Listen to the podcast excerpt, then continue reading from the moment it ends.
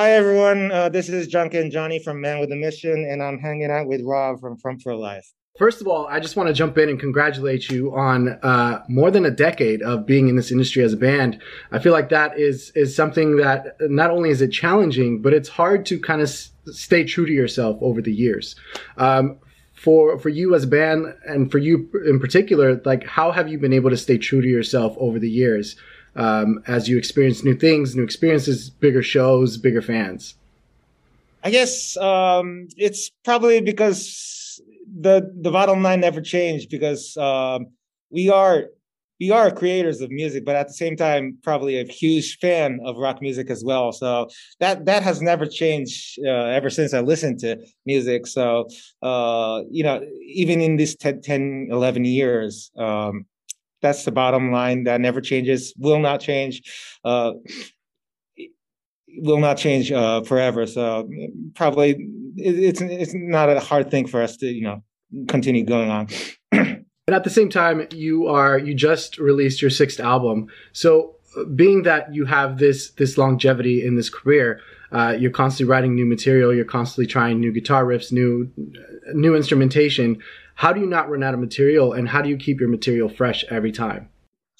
Um, listening to probably new music that's going on all over the world, you know, and also enjoying that um, everybody is uh, trying new stuffs at the same time, but also inheriting uh, what was going on in the older days. Uh, it's always really exciting to uh, listen to new items, but at the same time, kind of feeling the history of the music that it holds. And I guess that's what really what we really wanted to to write our items. So. Um, you know every creation it's it's always about you know, looking to new stuff but also looking backwards.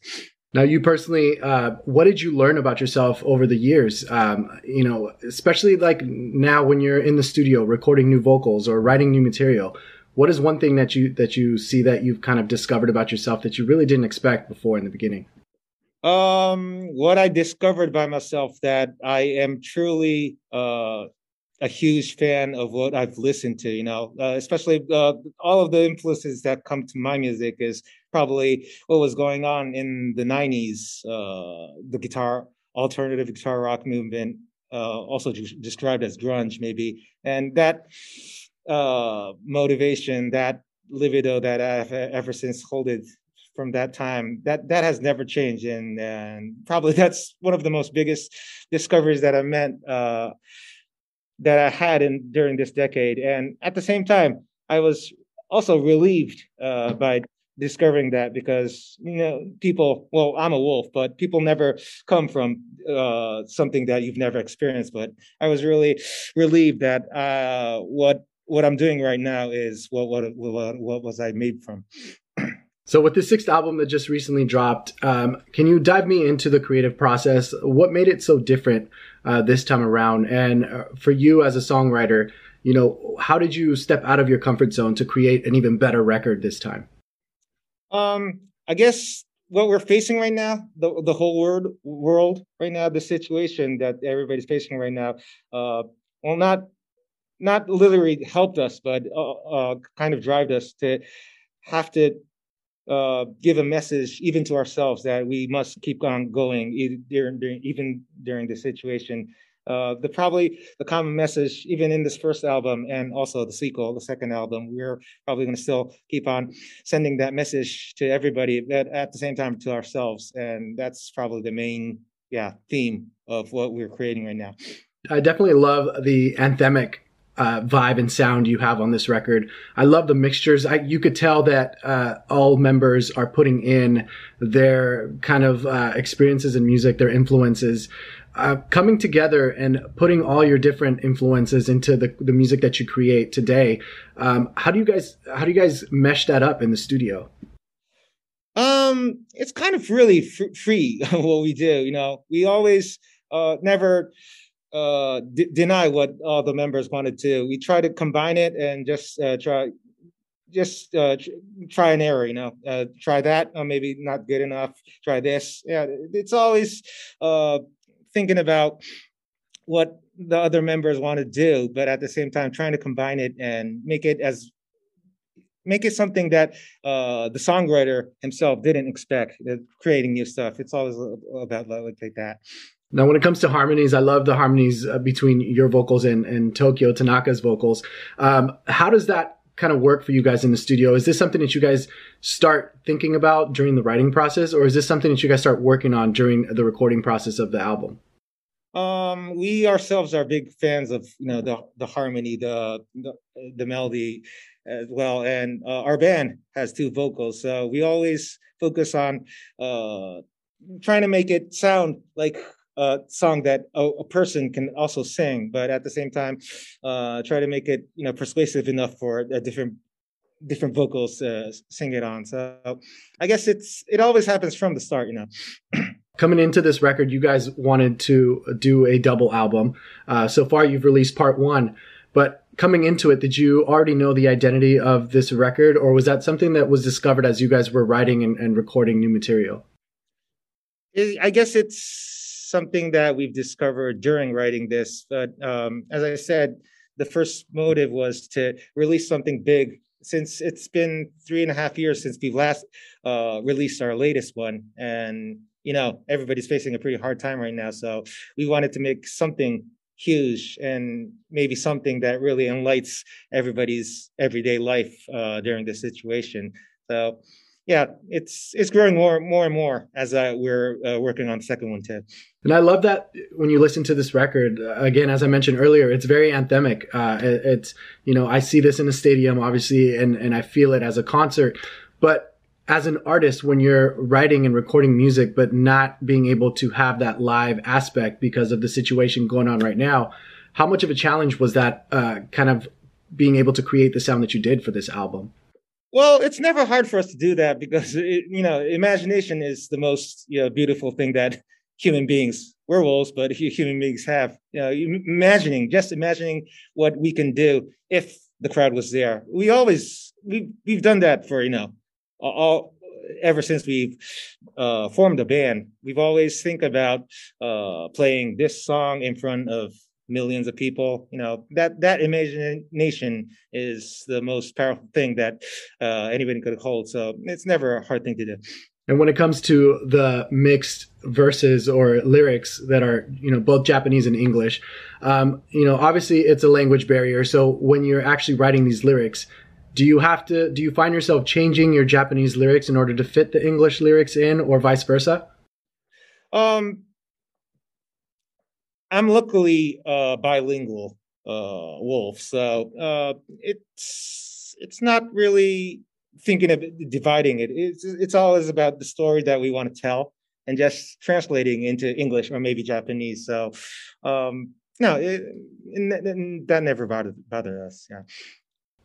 And you have 14 incredible tracks on this record. Um, during the entire process of of this recording process, did you find yourselves kind of being challenged with either a song in particular or a lyric in particular? And if so, what was it and why? Maybe uh, this time, uh, this album, uh, we focus a lot on trying to express what we thought more directly that we've been doing during this decade. A lot of uh, our items that we made during this decade, we we had a solid message. We had a solid a theme for it, but at the same time, try to make it a, a bit vague, obscure, a little bit, you know. But this album, we really focused on trying to say what we wanted to say really directly to the people. So that was, you know, kind of blushing at the same time, but um, it, it, was really uh, a, a, new way to uh, express ourselves because uh, always, if you want to write different stuff, you always have to focus on changing the process of what you make. So yeah, that was challenging. What's it like kind of discovering the cadences that you guys are, are doing within each, each song that you create? I guess it's as it's really more direct, you know, the message is really direct. It's probably kind of uh new for us. We've always we've always uh focused on the message, the lyrics to be be someone else's story at the same time. But this this album, it's probably more about us ourselves, you know, really inner kind of stuff. So it's probably more about singing spontaneously, maybe. Yeah. Hmm. over the weekend when I was listening to the record, um, my you know I had it on the speaker and my brother heard Merry Go Round and instantly he was like, "You're watching My Hero Academia." He's a he's a big fan of anime, and but it's it's one of those things where it's like you don't realize how big something is until somebody else points it out. So being that you were able to to be part of of a track for something like My Hero Academia, how did that impact uh, the creative process for the band, and how do you feel like that impacted you as like gaining new fan base? Um, me myself, I'm a huge fan of animation, Japanese manga, uh, Japanese uh, comic culture. So it was really a pleasure for us taking part in you know that kind of huge project. And I was also aware, I I really know that that animation is really huge overseas too. So yeah, it was a great, great opportunity for us and challenging as well because I know a lot of people are expecting you know a good song for that kind of animation. So a lot of fun, but exciting as well. And when it came to that song, did you did you guys already have that song in, in the books and then uh, My Hero Academia came and, and wanted to be wanted to bring you along to to to making it the theme song, or was this something that you guys created specifically? We really wrote that song for that animation, and that's the, amazing. Yeah, the whole song, the the lyrics, the story of it is really you know lining to, uh, especially the hero. Um, is is he called Deku in America too? The hero. Uh, I believe so. That name does sound familiar. I haven't watched uh-huh. it, but yeah, yeah. it does sound yeah. familiar it uh, the lyrics really you know are expressing what we think that what he might think so really aligning to that animation the song itself. And how different is it as a songwriter being able to write for like a soundtrack like that? Uh, did you guys find did you guys discover new ways of recording or writing because you were writing this uh, for a particular uh, film or series? Actually it's it's all it's always you know it stim- stimulates our imagination a lot you know um, usually when we write songs it's it all it all comes from us. It all comes from uh, a really experience that uh, one person has. Well one, one, one wolf has. But um, whenever you're writing a song for like an animation the story itself helps a lot you know. Uh, we can we can also also uh, express about ourselves, but also what we think about the story. So it kind of makes a, uh, the chemical, uh, the chemistry more beautiful. I also loved on this record, uh, you got to work with Patrick Stump once again um, for 86 mix, missed calls. It's it's been a few years since the last time that you worked with him for uh, Dead End in Tokyo. So, how different was that chemistry between you and Patrick during the writing process? And what did you what do you feel like he taught you as a songwriter? Actually, um, that song was made uh, almost at the same time when we wrote Dead End in Tokyo. Oh, and wow. yeah, uh, when when we wrote those two songs, uh, he really focused on uh, the lyrics, writing the lyrics. That he he started to kind of counsel us, you know, talk about what what kind of ideology that you guys have, what kind of philosophy that you guys have. That was a pretty weird moment, but it, it really made sense because um, I believe that he was trying to make us write down words that really come from us, you know, really spontaneously come from us. So that really made a lot of sense. And that's probably why those two songs are really, you know, powerful by the, the lyrics. And yeah, it was really a great moment working with, you know, one of the greatest greatest bands in history. And you said you you guys kind of wrote it around the same time as Dead End in Tokyo. That was around 2016, 2017. So what was it about that song that one, you knew it was going to come out someday, uh, but what was it about that song that you wanted it to come out now instead of back then? We we never had a chance. We we did release that song uh, for a coupling uh, for single, but uh, we wanted, you know, as this album uh, is actually uh, kind of celebration for us too, you know, during this decade. So we wanted to re-record it, actually put it on uh, this huge album, this two-item album. Yeah how different is the second album that you know due out hopefully later this year?